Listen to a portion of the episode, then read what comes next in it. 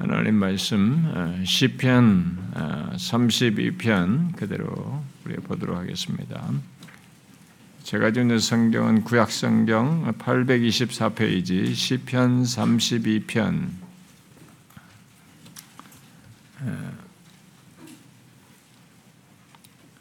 시편 32편 1절부터 9절까지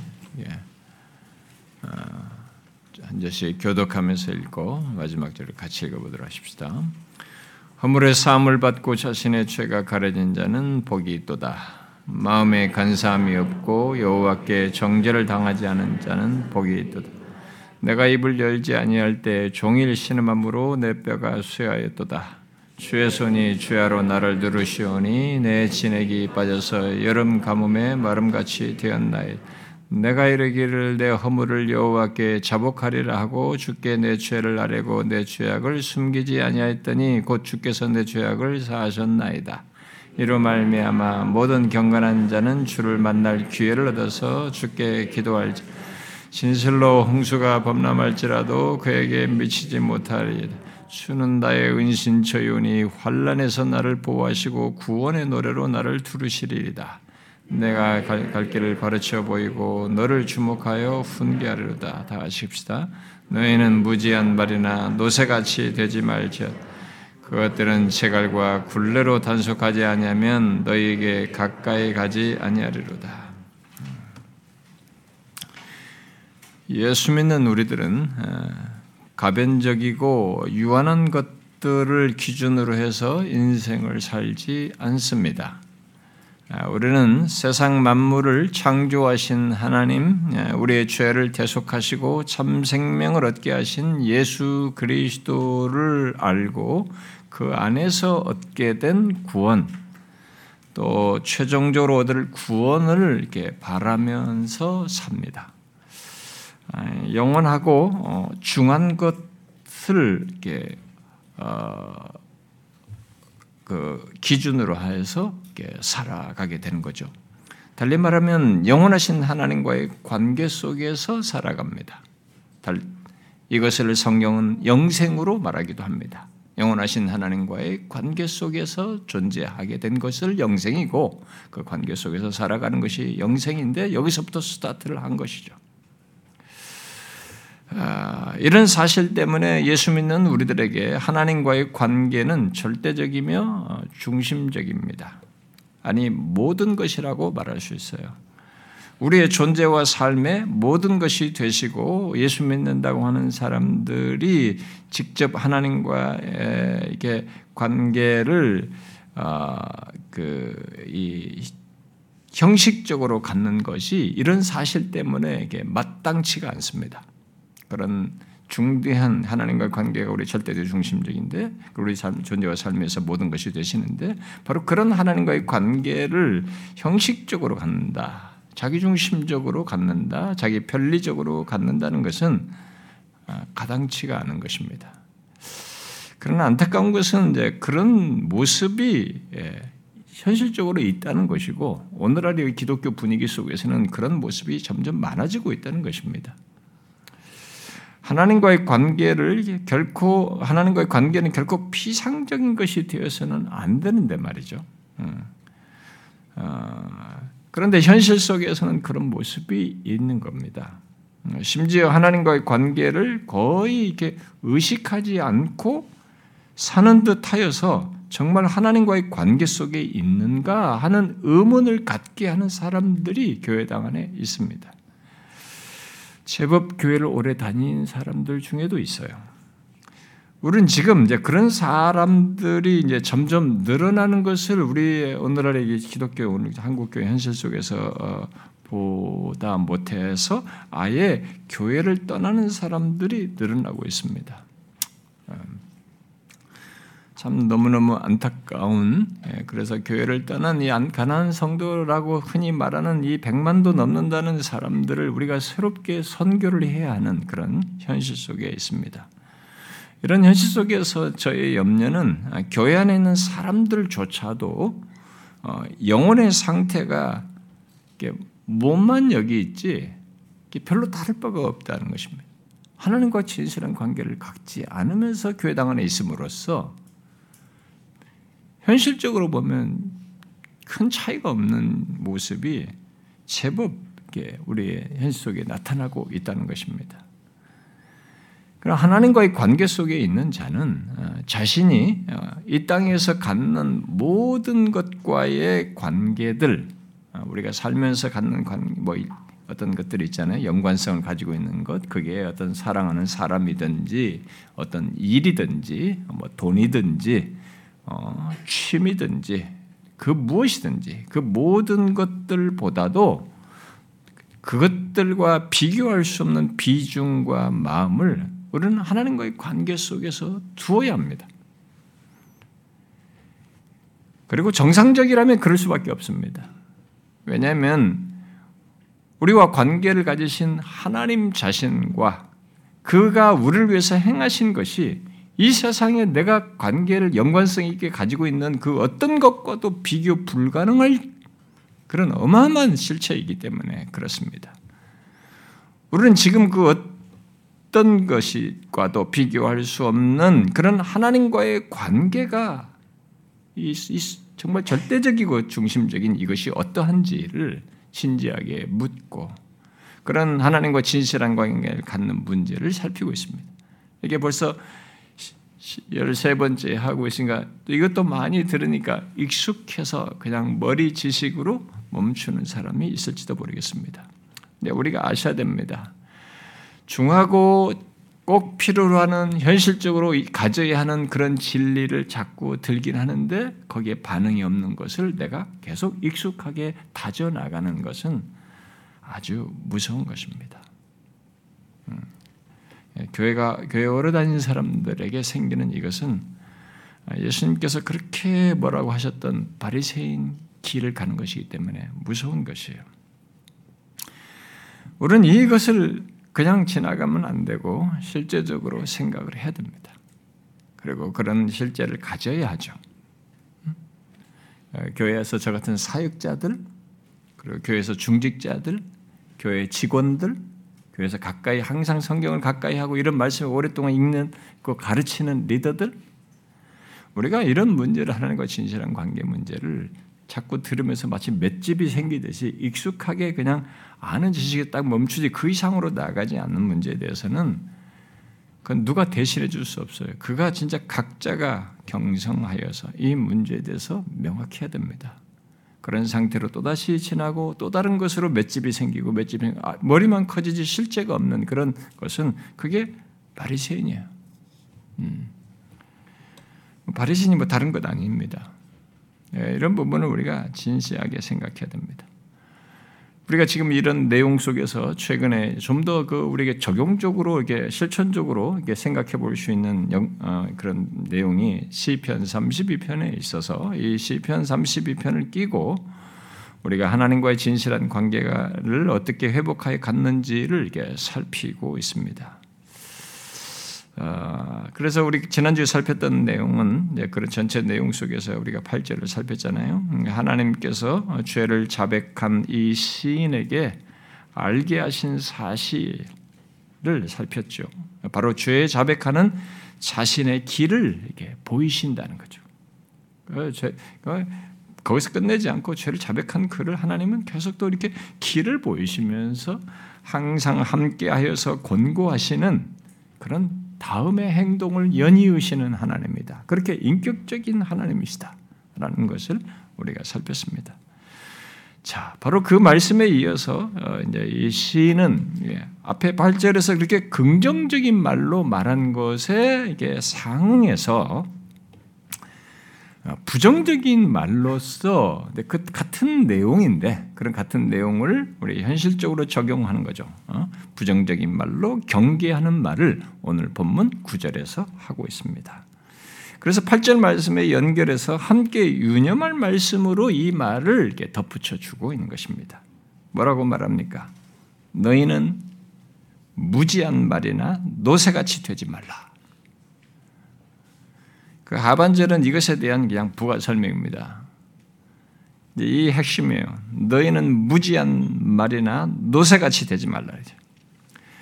8절에서는 이렇게 단수를 써서 너로 이렇게 말을 해가지고 이게 듣는 자들을 집합적으로 이렇게 말했다고 하면 예, 그러면서도 이제 개인적으로 적용하도록 했다면은 여기서는 이제 복수를 써서 그냥 이제 어, 너희는 이렇게 부르고 있습니다. 어떤 사람 앞에 너와 너희가 다르기 때문에 이게 다른 것이다. 뭐 다양한 해석을 하는데 같은 같이 연장선상에서 하는 것입니다. 그래서 모든 경건한 자들에게도 앞에서 언급을 했기 때문에 그런 자들에게 이 시인이 경험한 걸 가지고 자기 하나님께서부터 알게 된 것을 어, 말하고 있는 것이죠. 아, 지난주에 살폈던 이 8절의 내용, 곧 하나님께서 죄 자백한 자에게 그 다음의 행동을 인격적으로 하신 것을 들은 사람들은 그 내용을, 지난주 내용을 들으면서 참 좋아했을 거라고 봅니다. 하나님께서 이렇게 인격적으로 하신다는 것에 대해서. 네, 그리고 자연스럽게 생각할 것은 네, 그것으로 충분하다. 예, 아, 정말 하나님 그렇게 하시니까 나는 그럼 그렇게 하면 되겠지 인격적으로 그것으로 충분하다고 생각할지도 모르겠어요. 아, 그래서 이 본문의 구절이 덧붙여지는 것에 대해서 불필요하다고 생각할지도 모르겠습니다. 음, 그리고 우리 중에 상당수는 이 본문 구절이 사실 없어도 된다는 생각을 거의 갖습니다. 아, 별로 이렇게 듣고 싶어 하지도 않는 거죠. 8절에 아, 너무 좋은 내가 그렇게 하나님 그렇게 하시니까 거기다 따라서 하면 되겠지라고 생각을 하면서 이 구절은 굳이 필요가 없다라고 어, 생각을 할지 모르겠어요. 아니면 많이 그런다고 봐요. 그러나 그것은 우리 자신을 너무 모르고 하는 것입니다.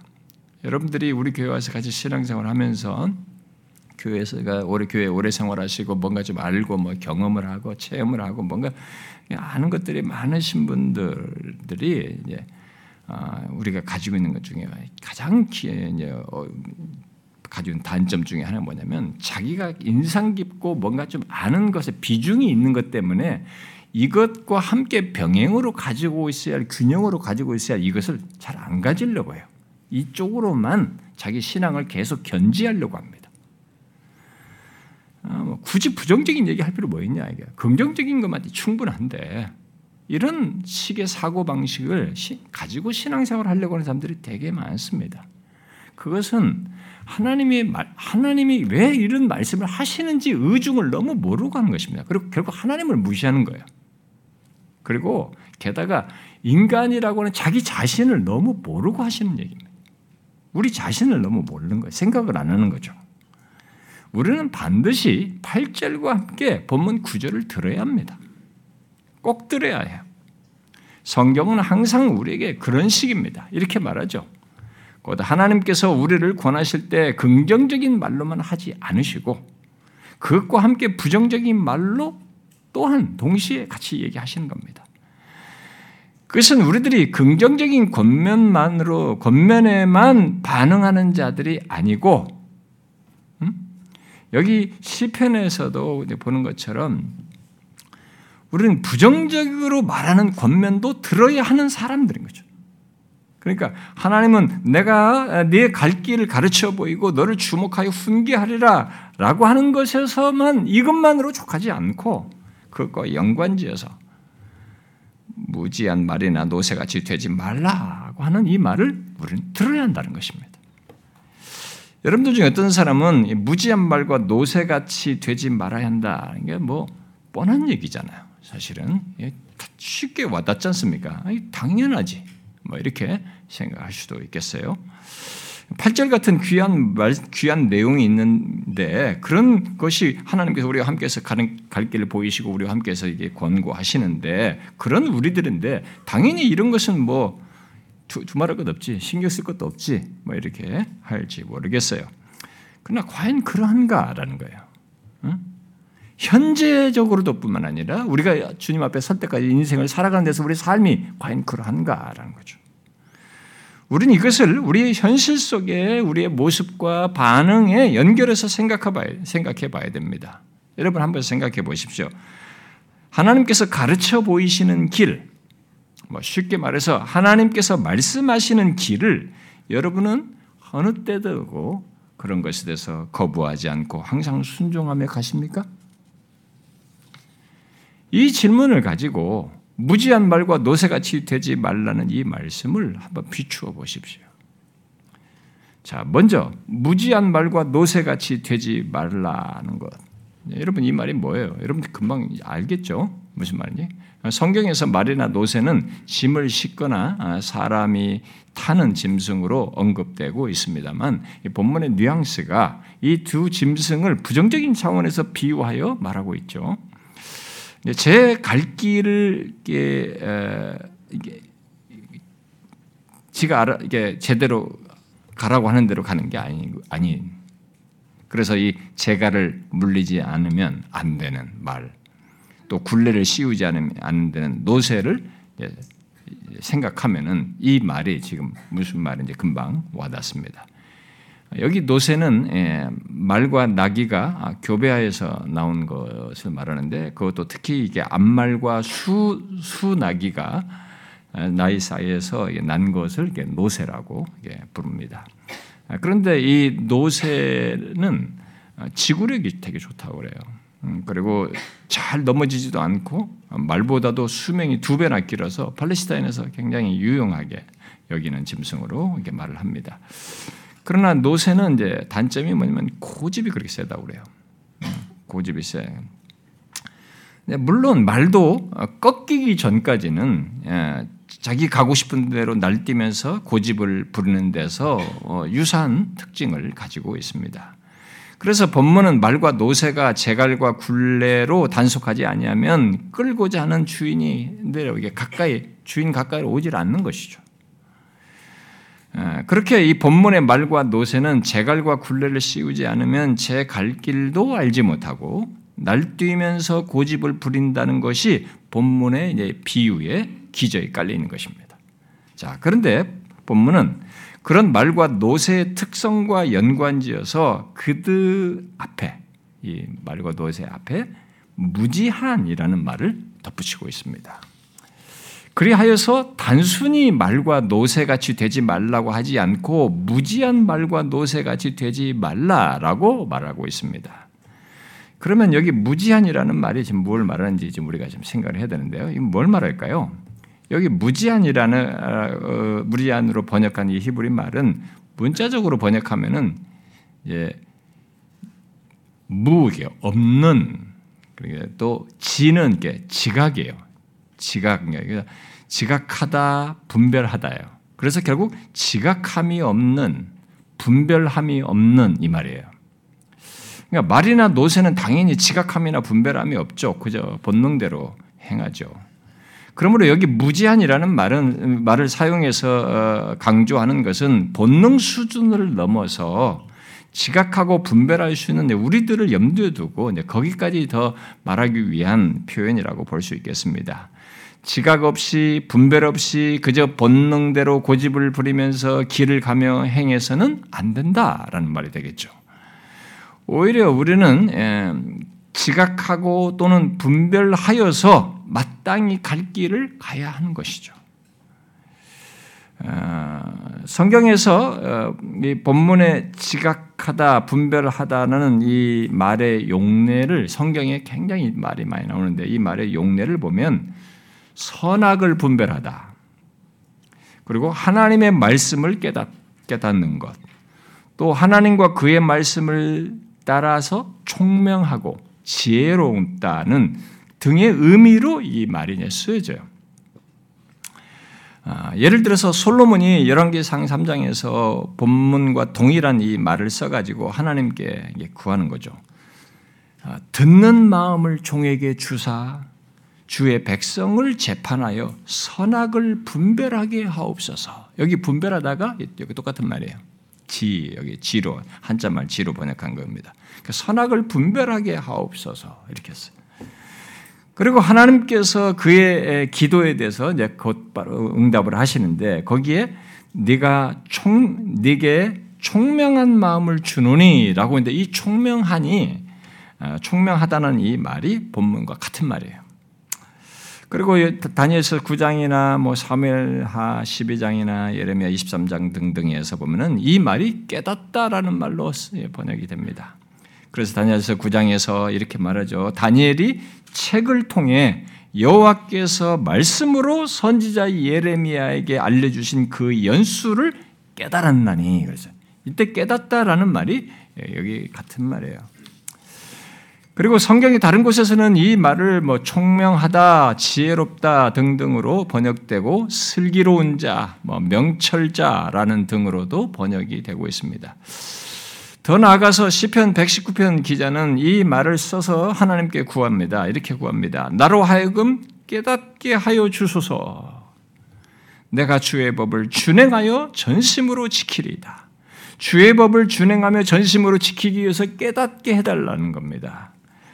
아, 그 하나님께서 말씀하신 것의 뜻, 아, 결국 하나님의 뜻을 그리고 하나님의 원하심을 또는 하나님의 진리를 어, 깨닫게 해달라는 거죠.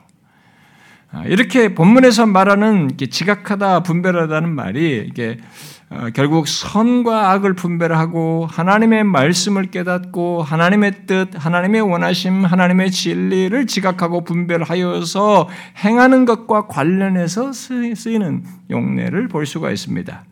여러분 그런 이런 것을 보게 될 때 그런 것 모습으로 행하며 사는 것 그렇게 어, 분별하고 깨달으면서 깨달아서 행하며 사는 것을 이제 생각을 해 보십시오. 갈 길을 깨닫지 못하고 어, 그 분별하지 못하고 예, 예, 살아가는 것. 아니 마땅히 갈 길을 알지 못하고 이게 가는 것을 이제 반대로 해서 생각을 해 보십시오. 본문의 무지하는 그런 모습이에요. 근데 그 이 무지하는 일시적으로라도 그렇게 선과 악, 참과 거짓, 옳고 그름, 그 진리와 거짓을 어? 분별하지 못하고 행하는 것, 결국 하나님께서 말씀하신 것을 분별하지 못하고 행하는 것을 시사하는 것입니다. 잠시라도 그런 모습을 갖고 자기 마음대로 행하려고 하지 말아야 된다는 겁니다. 이 시인은 지금 경건한 자들에게 다른 사람들에게 하나님과의 관계 속에 있는 사람에게 자신의 경험과 속에서 깨닫게 하시고 하나님부터 얻은 교훈을 똑같이 이것을 이야기하는 거예요. 잠시라도 그렇게 해서는 안 된다는 거죠. 앞에 8절과 연결해서 말하면 하나님께서 가르쳐 보이시는 마땅한 길, 가야 할 길을 깨닫지 못하고 분별하지 못하고 고집을 부리며 가는 것을 경계하고 있는 것이죠. 말과 노새처럼 자기 본성에 이끌림으로써 그 무엇보다도 고집을 부리면서 그렇게 하지 말라는 겁니다. 자, 그러면 이 경계의 말씀을 우리 자신에게 비춰서 한번 생각해 보십시오. 혹시 여러분들 중에 지금 지금 말한 이런 의미로 오늘 말씀이 말하는 뜻을 얘기했는데 이런 식으로 고집을 부리면서 그런 모습을 가진 사람이 있습니까? 본문의 시인은 한때 자기가 그러했어요. 죄를 범하고 입을 열지 아니할 때 마땅히 가야 할 길을 깨닫지 못하고 분간하지 못하고 자기 고집을 부렸습니다. 다윗의 경험으로 말하면 바세바를 범하고 그녀의 남편을 죽게 한 뒤에 바세바를 자기 아내로 삼아 보냈던 1년 동안 정말 본문에 무지한 말과 노새같이 되어서 살았습니다. 그때는 마땅히 가야 할 길을 깨닫지 못하고 거의 본성에 이끌려서 행했던 시간이었습니다. 그야말로 자기 하고 싶은 대로 고집을 부렸던 시간이죠. 일시적으로나마 정말 말과 노새같이 되었던 것입니다. 본문의 말과 노새는 무엇인가 거스리고 거역하며 순순히 따르지 않는 것을 상징적으로 말해주고 있는 거예요. 그런데 그것은 흔히 예수 믿기 이전에 모든 인간이 아예 그런 것을 본능적으로 갖고 있습니다. 본성적으로. 그 본성을 예수 믿기 전에 인간은 그 무엇보다도 하나님을 향해서 그의 말씀에 대해서 이렇게 드러냈죠. 그 상태에서 회개하기 이전까지는 아예 그것을 이런 식으로 노새와 무지한 말과 노새같이 행하며 사는 것이 그들의 삶이에요. 그런 조건에서 그것을 고집하게 되면 그렇게 고집을 부리면서 그런 식으로 삶을 계속 유지하면서 살아가게 되면 그것의 결과는 결국 하나님의 심판입니다. 옛날 이집트의 왕 바로가 바로에게 있었던 것처럼 그런데 예수 믿기 전에 사람들이 그렇다는 것을 이제 바울은 좀 더 로마서 2장에서 점잖은 말로 얘기를 하죠. 음. 이게 결국 이 말과 노세의 본성을 이제 점잖은 말로 표현하는데 이렇게 말하죠. 내 고집과 회개하지 아니하는 마음을 따라 진노의 날에 임할 진노를 내게 쌓는도다. 그랬어요. 내 고집과 회개하지 아니하는 마음. 이게 오늘 본문으로 말하면 무지한 말과 노새같이 행하는 거예요. 그걸 본성적으로 행하는 것입니다. 여러분 내 고집과 회개하지 않느냐는 마음 이게 뭐예요, 여러분? 이것을 고집하게 될 때 그 결론은 그 로마서 말씀이 말하는 것처럼 진노의 날에 자신이 쌓을 진노를 받는 것입니다. 그러나 이제 거듭나게 되면 회심하게 되면 이제 이런 본성이 꺾이는 것이죠. 인자심을 베푸시는 하나님과 그의 말씀에 대해서 거부하며 고집을 부리던 것을 이렇게 고집을 부리는 것이 꺾이는 거죠. 그래서 하나님과 그의 말씀에 대해서 그런 식으로 고집을 계속 부리는 것이 이 거듭난 사람들에게는 어려운 일이 됩니다. 어렵게 되죠. 그리고 죄를 자백하면서 회개하는 것이 이제 중요한 그 죄를 설사 일지라도 그런 고집을 부린 일이 있다 할지라도 그것을 하나님 앞에 회개하는 것이 그 거듭난 사람들에게는 중요한 삶이 되는 것이죠. 여러분은 이런 변화와 함께 이런 반응을 갖고 있습니까? 과거에 하나님과 그의 말씀에 대해 거부하며 그것을 고집하던 상태에서 또 자신이 어, 그러했는지도 모르고 어, 행하던 상태에서 변화되어서 이제는 그것이 죄인 줄을 알고 그렇게 해서는 안 된다는 것을 알고 그리했을 때는 회개하고 하나님께서 가르쳐 보이시는 길을 따라가고자 하느냐는 거예요. 그것이 하나님의 백성된 자, 곧 거듭난 자에게 생긴 변화입니다. 그런데 우리들의 문제는요, 우리 거듭난 사람들에게도 문제는 본문의 시인처럼 일시적으로 무지한 말과 새, 노새같이 되는 거예요. 일시적으로라도. 일시적으로 자기 본성을 따라서 또 어, 자기가 원하는 대로 하려고 고집을 부리면서 하나님과 그의 말씀을 거스려 행하는 것입니다. 자기 욕심에 이끌려서든 이 다윗처럼 자기 정욕에 이끌려서든 또 자기가 뭔가 목적을 이루기 위해서든 목적에 이끌려서든 뭐 그렇게 하는 것이죠. 아, 다윗이 바세바를 이렇게 끌렸을 때를 한번 쭉 보시면 바세바를 이렇게 보고는 죄 육체, 죄 유혹에 이제 사로잡히게 되지 않습니까? 그때 무엇이 옳고 그른지 하나님께서 말씀하신 길이 무엇인지 그런 것들을 다 짓눌러 버려요. 짓누르면서 자신의 본성과 욕심을 따라서 고집을 부린 겁니다. 원하는 대로 하는 거죠. 하고 싶은 대로 하는 거죠. 여러분 바로 그것이 무지한 말과 노새같이 하는 거예요. 비록 일시적이지만 하나님과의 관계 속에 있는 자에게도 이런 일이 있는 것이죠. 하나님을 믿는 자라 할지라도 곧 거듭난 사람이라 할지라도 우리 안에 있는 죄성을 따라 행하면 일시적으로 그렇게 될 수 있는 겁니다. 이 시인은 그것을 경험적으로 알았던 것이죠. 자신도 잠시 그것을 경험했던 것입니다. 죄를 범하고 입을 열지 않고 보내는 시간 속에서 그랬던 것이죠. 그러나 그는 그런 조건에서 죄를 자백함으로써 죄 용서받고 하나님의 더해지는 은혜를 경험하는 가운데 본문의 사실을 깊이 깨달은 거예요. 이래 해서는 안 된다는 거죠.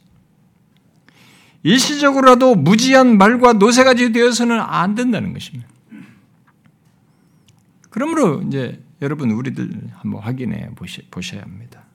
우리들 한번 보십시오. 혹시 지금 하나님께서 가르쳐 보이시는 길, 결국 하나님과 그의 말씀을 지각함이 없이 자기 고집을 부리면서 행하는 사람이 있습니까?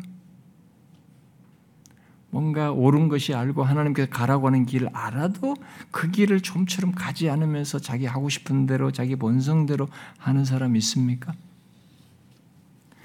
만약 하나님과의 관계 속에 있는 자로서 그러하다면 그것이 무엇을 말하는지 여러분 아시나요? 그것은 무지한 말과 노새에게 재갈과 굴레가 필요하듯이 자신 또한 그것이 필요하다고 스스로 말하는 것입니다. 제 본성대로 날뛰는 말과 노새를 가야 할 길을 가도록 하기 위해서는 재갈과 굴레로 단속해야 하듯이 말입니다. 여러분들 중에 말과 노새에게 재갈과 굴레를 씌어서 제어하듯이 하나님께서 여러분을 징계하심으로 고집부리며 행하는 것을 꺾으셔야만이 꺾이고 그 길을 가는 그런 사람이 있어요. 그것은 짐승같이 되는 것입니다. 하나님은 우리에게 인격적으로 말씀하시고 또 그것에 대해서 우리 또한 인격적으로 반응하기를 원하십니다. 하나님은 자신이 주권자예요. 주권자로서 모든 것을 다스리시며 주권자로 행하십니다. 그럼에도 불구하고 하나님은 인격적으로 대하셔요. 심지어 자신을 거스리며 고집을 부리고 있을 때에도 하나님은 인격적으로 대하셔요. 그러면서 우리 또한 그런 조건에서 징계를 받는 중에도 인격적으로 반응하기를 원하십니다. 예레미야 당시 하나님을 지속적으로 거역하면서 고집을 부리는 이스라엘 향해 하나님께서 이렇게 말씀하셨어요. 여호와께서 이르시되 배역한 이스라엘아 돌아오라. 나의 노한 얼굴을 너희에게로 향하지 아니하리라. 나는 긍휼이 있는 자라. 노를 한없이 품지 아니하느니라. 배역한 자식들아 돌아오라. 나는 너의 남편임이라 인격적으로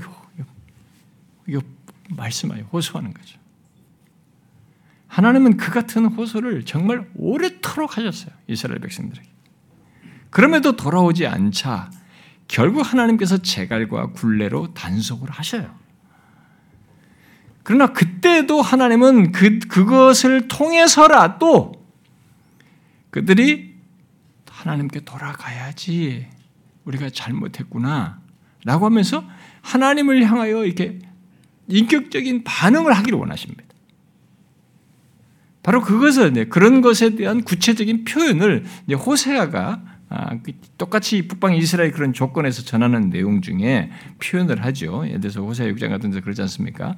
하나님께서 이제 고집을 부리는 이스라엘 백성들이 이제 하나님께서 결국 고난을 받게 될 것이다 하는 걸 얘기하시잖아요. 근데 고난을 받음으로 자신을 간절히 찾을 것을 하나님은 아시고 네, 그럴 것이다. 얘들이 고난을 받음으로써 간절히 나를 찾을 것이다. 이렇게 생각하시고 그들이 그 죄를 뉘우치고 내 얼굴을 구하기까지 내가 내 곳으로 돌아가리라. 인격적인 반응을 할 때까지 기다리시는 거예요. 응? 그런데 그런 말을 하고 난 다음에 선지자가 호세 선지자가 이스라엘 백성들에게 이렇게 말합니다. 오라, 우리가 여호와께로 돌아가자. 여호와께서 우리를 찢으셨으나 도로 낫게 하실 것이요, 우리를 치셨으나 싸매어 주실 것입니다. 이것은 하나님의 징계조차도 결국 이렇게 인격적인 반응을 갖도록 하기 위함이라는 것을 우리에게 말해주는 거죠. 그러니까 그렇게 설사 징계를 받는 조건에서도 그런 우리가 여호와께 돌아가자 이런 반응이 있기를 원하신다는 것을 표현한 거죠. 증거해 준 겁니다.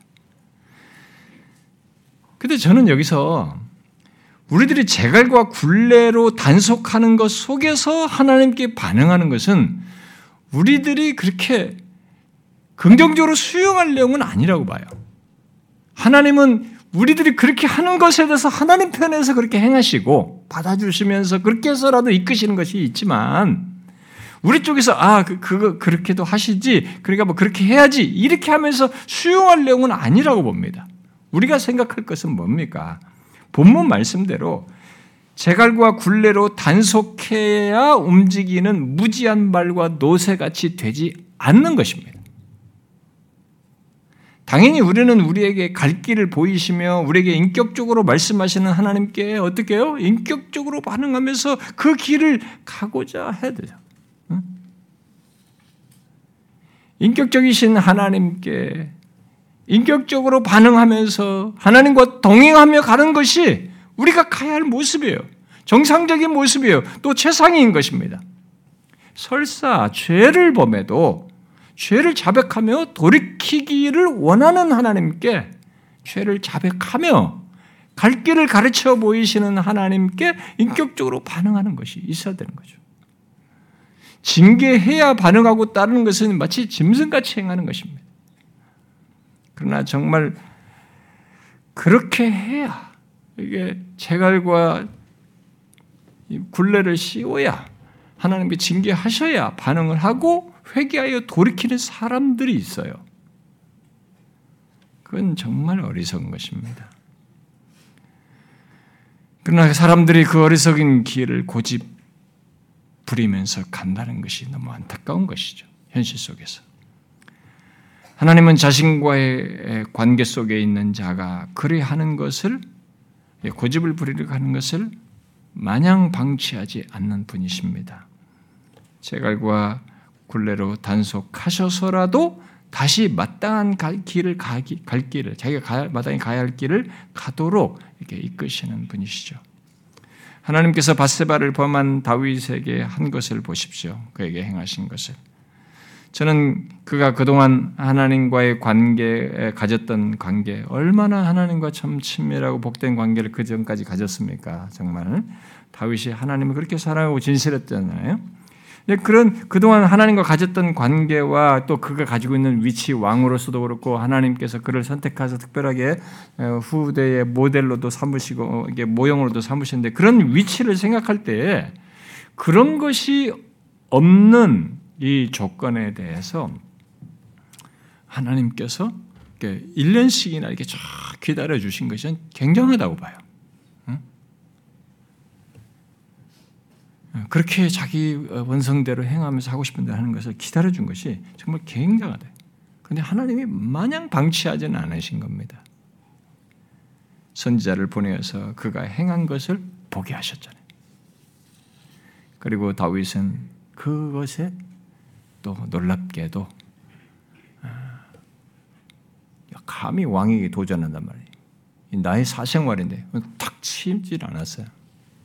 꺾였습니다. 계속 고집을 부리지 않고 하나님께 죄를 자백하며 진실한 회개를 했습니다. 우리가 그것을 시편 51편에서 보잖아요. 그런데 그 내용 속에서 다윗은 자신이 회개하면서 절절하게 깨달은 사실을 우리에게 말해줘요. 바로 아, 그렇게 죄를 자백하는 자신에게 하나님께서 진정 원하시는 게 무엇인지를 아주 사무치게 깨닫고 그것을 우리에게 말해줍니다. 이렇게 말하죠. 주께서 그 죄를 범한 사람은 뭘 해야 됩니까? 속죄해야 돼. 그러니까 하나님 앞에 제사를 해야 되잖아요. 그런 걸 근데 하나님이 진짜 원하는 게 뭔지를 사무치게 알거든요. 그래서 주께서 제사를 기뻐하지 아니하시니 그렇지 아니하면 내가 드렸을 것이라. 하나님께서 구하시는 제사는 상한 심령이라. 하나님이여 상하고 통해하는 마음을 주께서 멸시하지 아니하시리이다. 하나님이 원하시는 것은 외형적인 것으로 무마하면서 자신이 범한 죄를 넘어가는 것이 아니라는 거예요. 또 그리하여서 여전히 자기 고집을 그렇게 하면서 계속 자기 고집을 부리면서 나가는 게 아니라는 거죠. 자기 고집을 완전히 꺾는 상한 심령이라고 하는 것을 절절하게 깨닫고 그것을 고백한 겁니다. 흥미로운 것은 상한 심령으로 하나님께 회개하며 나아갔을 때 그를 멸시하지 않고 받으심으로 그가 다시 관계 회복 속에서 영혼의 자유와 안식을 평강을 얻게 되었다는 것입니다. 경험적으로 실제로요.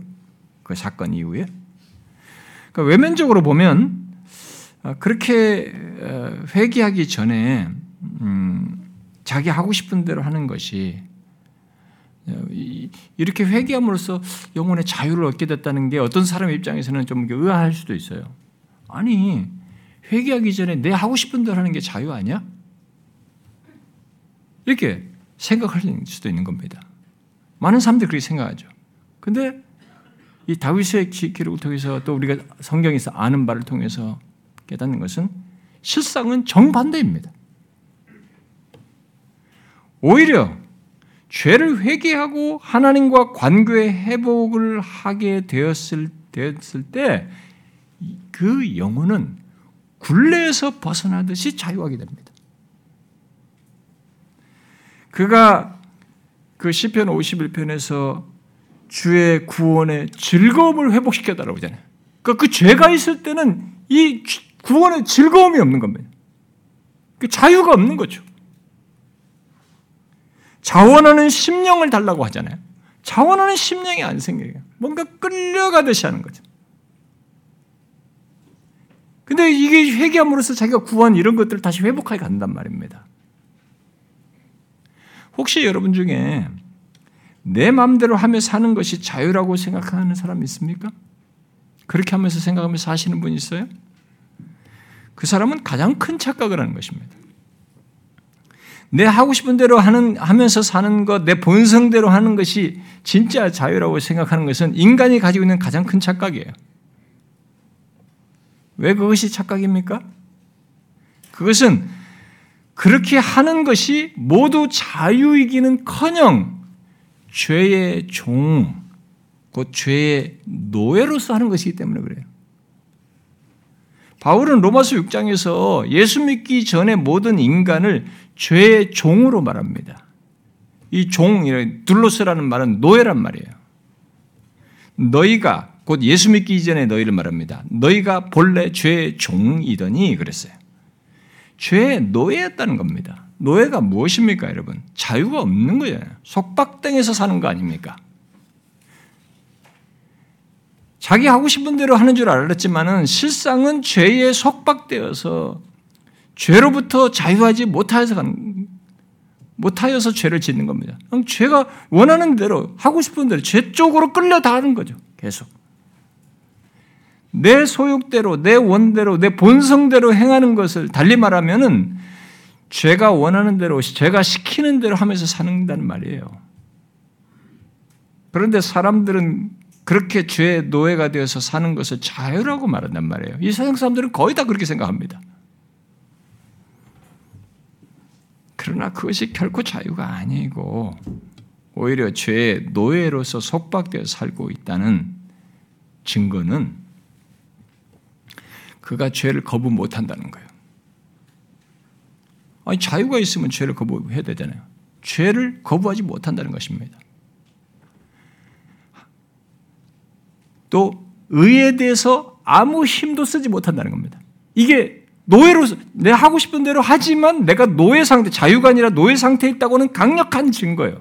죄에 대해서 거부하지 못하고 의에 대해서 아무 힘을 쓰지 못하는 겁니다. 아, 진짜 자유가 있다면 죄를 거역해야 되잖아. 죄가 나를 마음대로 흔들지 못하게 해야 되잖아. 어? 죄가 나의 주인 행세 못하게 해야 되잖아요. 어, 죄를 거부하고 또 죄가 아닌 것에 대해서도 못할 것이 아니라 해야 돼. 할 수 있어야 되잖아요. 죄가 아닌 의에 대해서, 하나님에 대해서 할 수 있어야 되잖아요. 이쪽은 하나도 못하는 거예요. 그 대신 죄가 하는 대로는 그대로 똑같이 따라 사는 거예요. 이게 무슨 자유입니까? 노예지. 죄의 노예인 겁니다.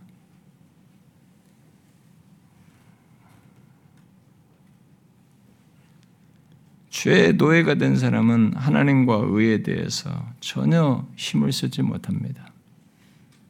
그리고 죄가 요구하는 대로 하나님의 말씀을 거스려서 거스르는 쪽으로 가도록 나한테 유혹하는 것에 대해서 뭐 죄라고 하니까 뭐 법을 짓고 가늠죄 이 세상의 헌법 이런 게 아니라 하나님의 말씀을 거스려서 가는 그쪽이 죄예요. 그 죄 쪽에 끌려가는 거예요.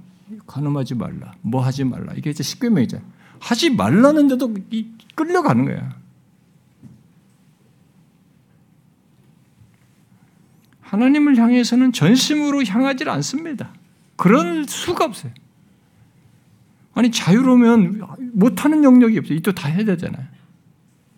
하나님께 향하여서는 을을 향해서는 하나도 못 움직여. 그게 무슨 자유입니까 그게? 그래서 바울이 로마서 6장에서 이렇게 말한 겁니다. 너희가 죄의 종이 되었을 때는 의에 대하여 자유로웠느니라 그랬어요. 죄의 종이 되었을 때는 의와는 상관이 없었다는 겁니다. 그야말로 하나님께 대하여 의에 대해서 아무것도 못했던 거죠. 그저 죄의 노예로서 죄가 원하는 대로 행하는 행하며 살 뿐이고 하나님을 향하여 의에 대해서는 아무것도 하지 못한 거죠. 그것은 영혼이 죄에 속박되어 있다는 증거예요. 응? 노예가 되어 있다는 증거입니다. 그 그런 자유는 가짜 자유예요. 착각 착각하는 자유입니다. 참된 자유는 죄를 죄라고 말하면서 거부하는 거예요. 죄가 나를 마음대로 흔들지 못하게 하는 겁니다. 아니야, 이제. 그렇게 말할 수 있는 거죠. 죄를 짓지 않을 수 있는 거죠.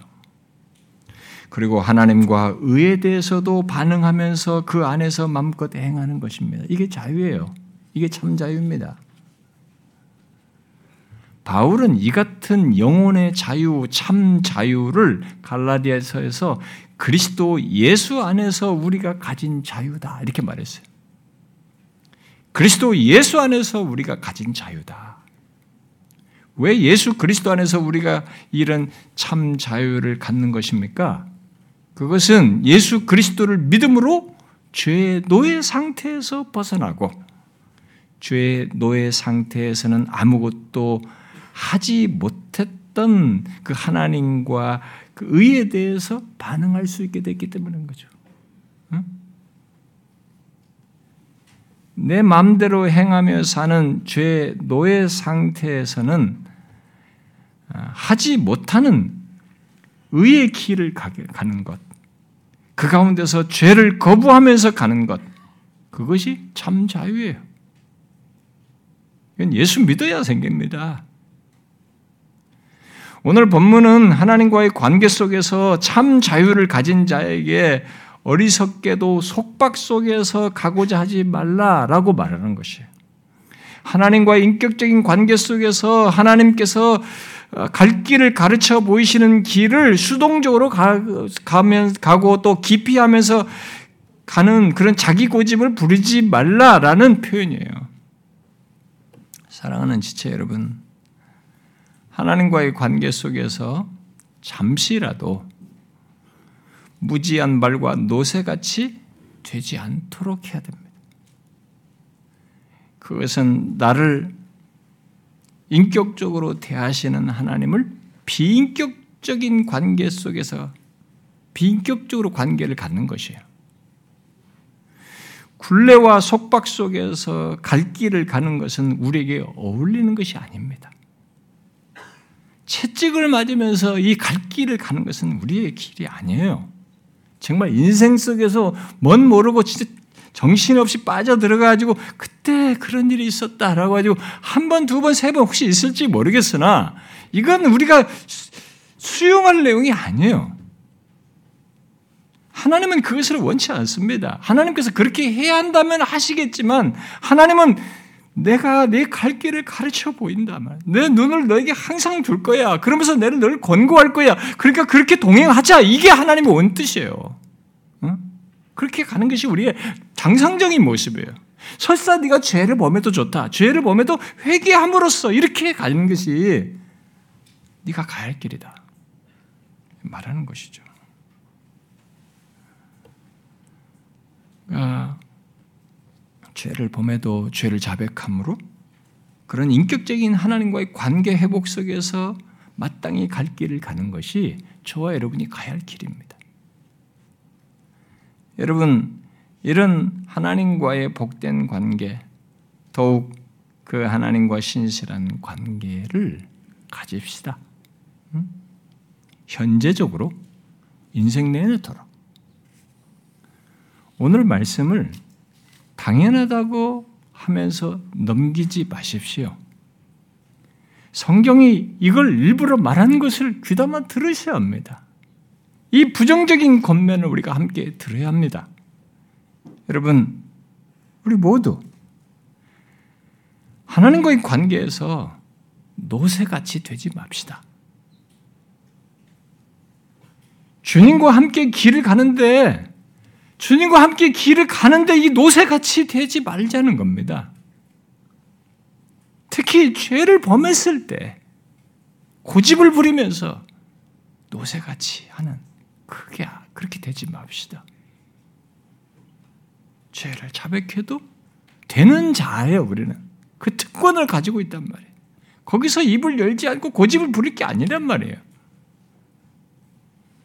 오히려 그러할 때에도 인격적인 하나님께 상한 심령으로 죄를 자백하며 하나님과 회복된 관계, 진실한 관계를 계속 갖고 지속하십시다.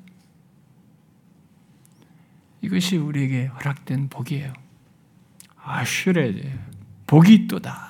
너희들은 이런 것이 있단 말이에요. 이런 삶을 갖는 것, 이런 하나님과 관계에서 이런 것이 허용되고 갖는 것이 복이 있다. 이 복이 있는 길을 저와 여러분이 제대로 가기를 원합니다.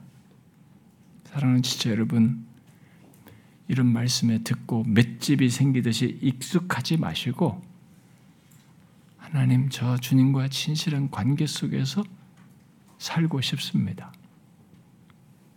여러분의 마음을 표현해 보십시오. 거기에 걸림돌이 있는 죄는 자백하면서 여러분의 진심을 하나님께 표현해 보십시오. 주님은 그런 인격적인 반응을 기뻐하십니다. 우리 공동체적으로, 개인적으로, 뭐 선교회든 그룹이든 말이죠. 가정적으로든 그런 은혜가 우리에게 있기를 원합니다. 기도합시다.